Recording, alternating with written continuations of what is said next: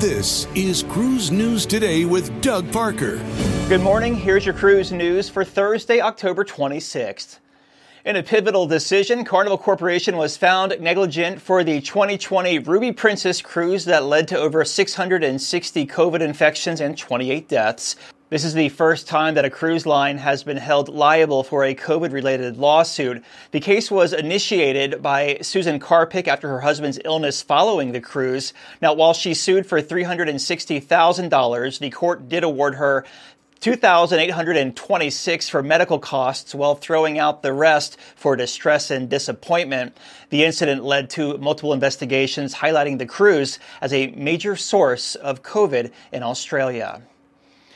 And an advertising watchdog group in the UK, the Advertising Standards Authority, has sanctioned Royal Caribbean for misleading advertisements related to its Venice itineraries.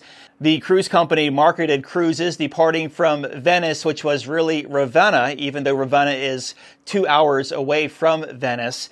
Now, Royal Caribbean is defending this by pointing out that ships are prohibited from docking in Venice and argue that it's normal in cruise line ads. However, the ASA found the wording insufficient and banned the advertisement. As a compromise, Royal Caribbean proposed reversing the verbiage from Ravenna parentheses Venice.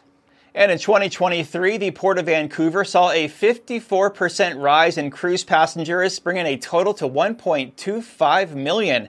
From April to October of this year, there were 332 cruise ship calls, a 9% increase over 2022. Even though initial estimates projected 1.3 million passengers for the summer, the port did slightly miss that target. However, they're taking the numbers. The Vancouver Port Authority is highlighting the industry's strong comeback after the pandemic.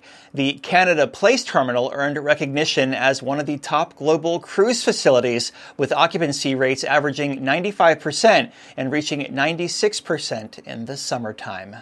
And cruise line stocks were down on Wednesday. Carnival Corporation down 1.5%, 11.27. Royal Caribbean down 0.3%, 82.22. And Norwegian down 1.65%, 13.72. If you have a lead on a story, you can send it our way, tips at cruiseradio.net. Also, you can find this week's podcast, a review of Celebrity Millennium, at cruiseradio.net as well. I'm Doug Parker with Cruise News Today. Have yourself a great Thursday.